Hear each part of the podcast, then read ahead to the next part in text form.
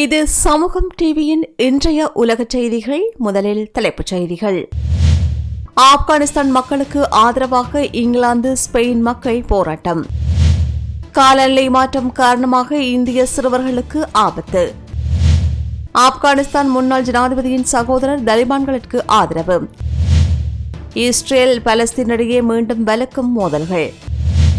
சீனாவிற்கு எதிராக பாதுகாப்பினை பலப்படுத்தும் ஜப்பான்.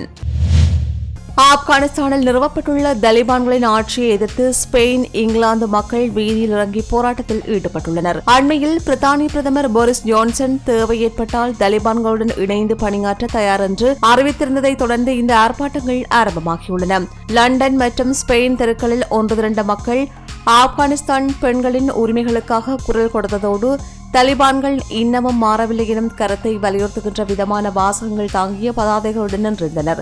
தலிபான்கள் அண்மையில் பெண்கள் உரிமைகளை இஸ்லாமிய சட்டம் அனுமதிக்கும் எல்லை வரையில் வழங்குவதற்கு வாக்குறுதி அளித்த போதும் இஸ்லாமிய சட்டம் அனுமதிக்கும் எல்லை என்பது இன்னமும் கேள்விக்குறியாகவே உள்ளதோடு ஆப்கானிஸ்தான் உள்ள பெண்கள் இன்னமும் அச்சத்துடனே உள்ளதாகவும் கூறப்படுகின்றது.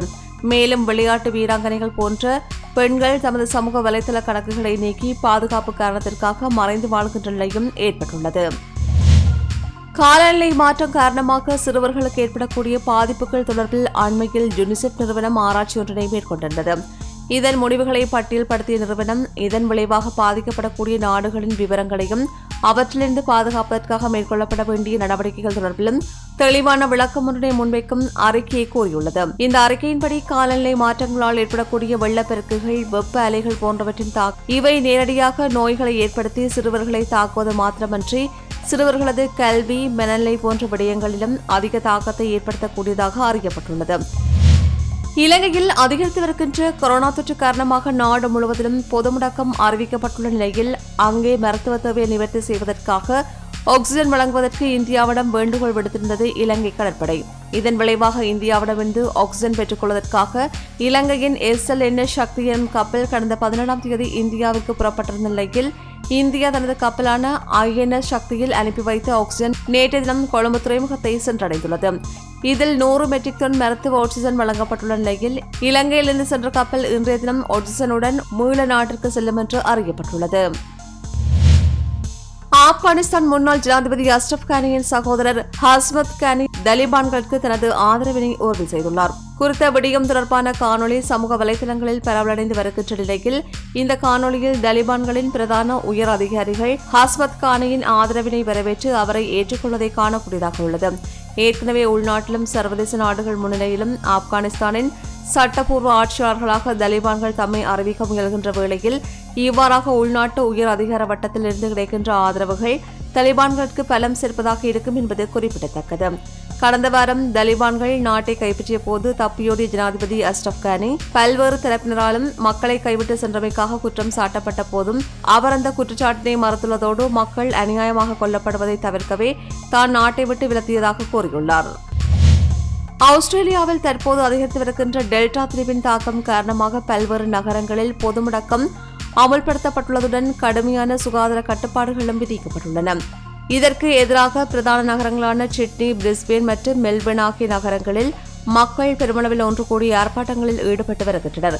இவ்வாறான ஆர்ப்பாட்டங்கள் காரணமாக ஏற்கனவே அதிகளவில் பரவியிருக்கின்ற கொரோனா தொற்று மேலும் தீவிரமாக பரவுவதாக ஆஸ்திரேலிய அரசாங்கம் எச்சரித்துள்ளது. இதற்கிடையே பொது முடக்க விதிகளை மீறுகின்றவர்களுக்கு அதிகளவு அபராதம் விதிக்கப்படுகின்ற போதும் மக்கள் அதனை பொருட்படுத்தாமல் மீண்டும் மீண்டும் ஆர்ப்பாட்டத்தை தொடர்கின்றனர். குறிப்பாக ஆர்ப்பாட்டத்தில் ஈடுபடுகின்ற மக்களில் பெரும் தொகையானவர்கள் முகக்கவசங்கள் அணியாமலும் சுகாதார விதிகளை மதிக்காமலும் இருப்பதால் நிலைமைகள் மேலும் மோசமடையும் வாய்ப்புகள் அதிகரித்துள்ளன.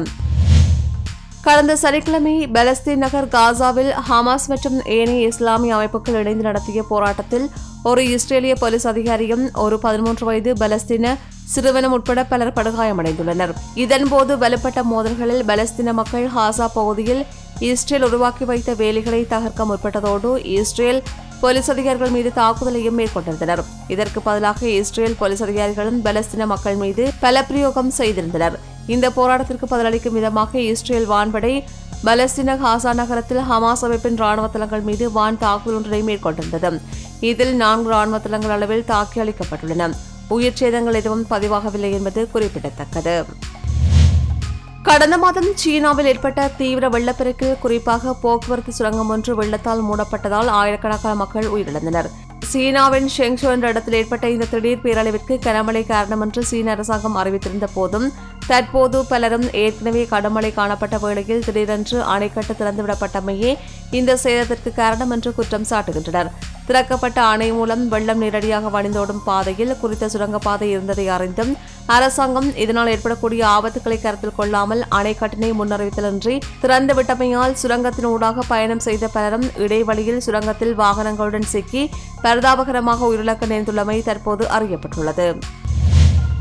தாய்வானை ஆக்கிரமிப்பதற்காக மிகவும் மும்முரமாக உள்ள சீனாவை எதிர்கொள்வதற்காக தாய்வானுக்கு அருகிலுள்ள ஜப்பான் தீவுகளில் அதிகளவு பாதுகாப்பு ஏற்பாடுகளை மேற்கொள்கின்றது ஜப்பான் பாதுகாப்பு அமைச்சர் ஏற்கனவே ஜப்பான் பாதுகாப்பு அமைச்சர் குறிப்பிட்டுள்ளதன்படி தாய்வான் சீனாவின் கட்டுப்பாட்டிற்குள் வருவதாக இருந்தால் சீனாவின் அடுத்த குறிக்கோள் ஜப்பானாக இருக்கும் என்று கூறியுள்ளார்.